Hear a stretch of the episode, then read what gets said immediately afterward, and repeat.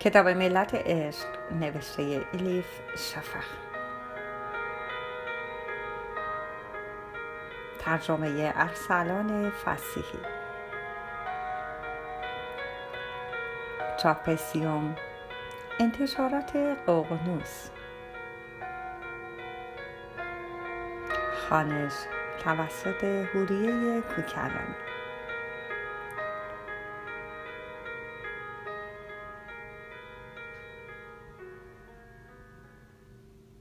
کرا قونیه شوال 643 امروز صبح زنی عجیب به خانهمان آمد. سراغ شمس تبریزی را گرفت. گفتم اینجا نیست برو بعدا بیا. اما گفت جایی ندارد که برود. با خجالت و نگرانی پرسید می شود توی حیات منتظر بمانم؟ آن موقع بود که شک کردم. گفتم زیر زبانش را بکشم. که هستی چه کاره ای؟ از کجا آمده ای؟ وقتی دید اصرار می کنم روبندهش را کنار زد. صورتش زخمی بود. روی گونهش و گردنش کبود و ورم کرده بود. معلوم بود کتک خورده.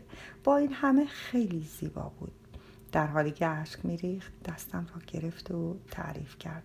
نگو حق داشتم شک بکنم. از خانه بدنام فرار کرده بود. با حالتی از خود مطمئن گفت آن باطلاق را ترک کردم. همین که از آنجا فرار کردم به حمام رفتم. کاسه کاسه آب روی سرم ریختم و خودم را چهل بار شستم. تصمیم گرفتم از این به بعد نمی‌گذارم. هیچ مردی نزدیکم بشود تا آخرین نفسم. بقیه عمرم را وقف خدا کردم. نمی‌دانستم چه بگویم. چقدر هم جوان و ظریف بود. چطور جرأت کرده بود چنین کاری بکند؟ چنین جسارتی را از کجا پیدا کرده بود؟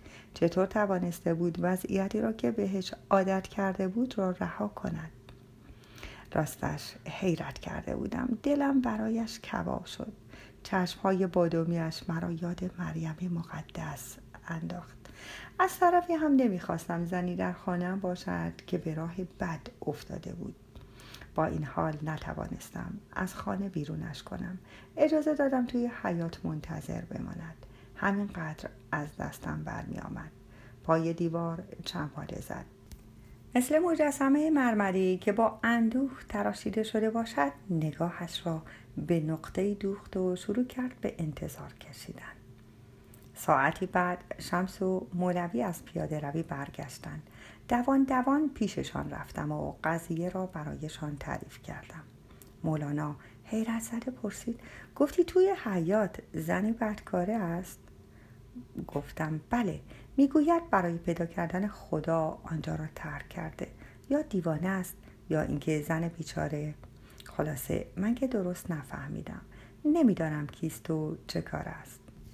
شمس در حالی که چشمهایش میخندید و در صدایش هم شادی موج می‌زد گفت من می‌دانم حتما گل کویر است. بار کلا.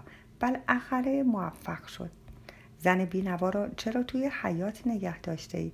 بگو بیاید تو. اعتراض کنان گفتم. آن وقت در همسایه چه می‌گویند؟ همینطوری هم شب و روز ما را میپایند و پشت سرمان حرف می‌زنند. آن وقت بیاییم با چنین زنی زیر یک سقف زندگی کنیم و به مردم بهانه شایع پراکنی بدهیم. شمس سرش را بلند کرد و به آسمان نگاه کرد. گفت خب کرا مگر همه ما زیر یک سقف زندگی نمی کنیم؟ شاه و گدا باکره و فاحشه عالم و جاهل همگی اینجاییم زیر این گنبد کبود. بحث کردن با شمس غیر ممکن است. برای هر چیزی جوابی دارد. من چطور می توانم از پسش برایم؟ ناچار زن را به خانه دعوت کردم. از طرف دیگر خدا خدا می کردم از همسایه ها کسی ما را نبیند گلکویر همی که داخل شد و چشمش به شمس افتاد دوید تا دستش را ببوسد. شمس هم که نیشش تا بناگوشش باز شده بود انگار که با دوستی قدیمی حرف بزند گفت خوش آمدی. صفا آوردی. دیگر به خانه باز نمیگردی. آن صفحه زندگیت کلا به آخر رسید. انشاءالله قدم به قدم حق تو را به خودش نزدیک می کند گلکبیر در حالی که اشک از چشمانش سرازیر بود گفت رئیس خونسا ولم نمی کند که حتما خیلی وقت است کله شغال را پیم فرستاده. شما خبر ندارید او چه آدم ظالمی است. شمس حرف زن جوان را قطع کرد و گفت به این چیزها فکر نکن خیالت راحت باشد. خدایی که از آن باطلاق بیرونت آورد از سارتی را که لازمه این کار است به تو داد. در را به رویت باز کرد و وسیله فراهم آورد تا از آنجا بیرون بیایی. البته راحت را هم هموار خواهد کرد. قاعده سی و سوم. در این دنیا که همه میکوشند چیزی شوند تو هیچ شو. مقصدت فنا باشد.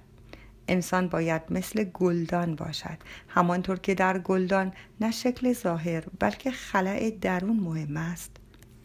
در انسان نیز نه زن منیت بلکه معرفت هیچ بودن اهمیت دارد. هوا که تاریک شد برای گل کویر رخت خواب پنگ کردم. دختر بیچاره از بس خسته بود همین که سرش را روی بالش گذاشت خوابش برد. به اتاق که برگشتم دیدم مولوی و شمس سخت مشغول صحبتند. شمس چشمش که به من افتاد لبخند زد و گفت کرا تو را به آینمان دعوت می کنیم پرسیدم چه آینی؟ گفت رقص روحانی و معنوی برگزار خواهیم کرد. آینی است که پیش از این نظیرش را ندیده ای موسیقی و پاکوبی و دست افشانی و دعا خواهد بود. همه با هم عاشقانه پروردگار را ذکر خواهیم کرد. با وحشت به شوهرم نگاه کردم. چه موسیقی چه رقصی؟ منظورش چه بود؟ گفتم مولانا تو عالم محترمی هستی. نه رقاص و مطرب. مردم درباره چه فکری می کنند اصلا اعتبار آبرویت را در نظر نمی‌گیری؟ اگر به فکر خودت نیستی به فکر خانوادت باش. حس می کردم صورتم از عصبانیت سرخ شده. مولانا گفت تو نگران نباش کر را خیلی وقت بود با شمس درباره این مسئله فکر می کردیم رقص درویش های چرخزن را اجرا خواهیم کرد. اسمش سما است. هر کس در آرزوی عشق الهی است مهمانمان است. می‌خواهیم تدارک ببینیم. از این به بعد هر روز کار می‌کنیم شقیقه هایم شروع کرد به زغزغ کردن.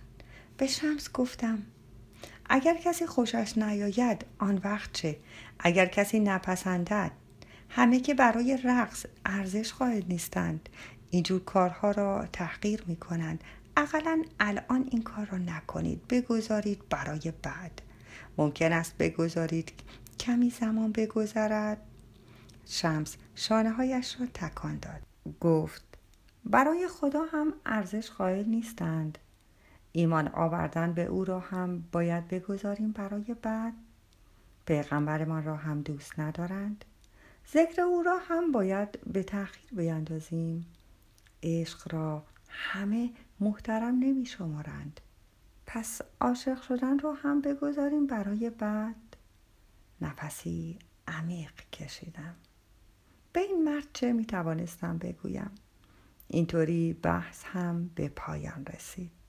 حتی یک کلمه برای گفتن نمانده بود.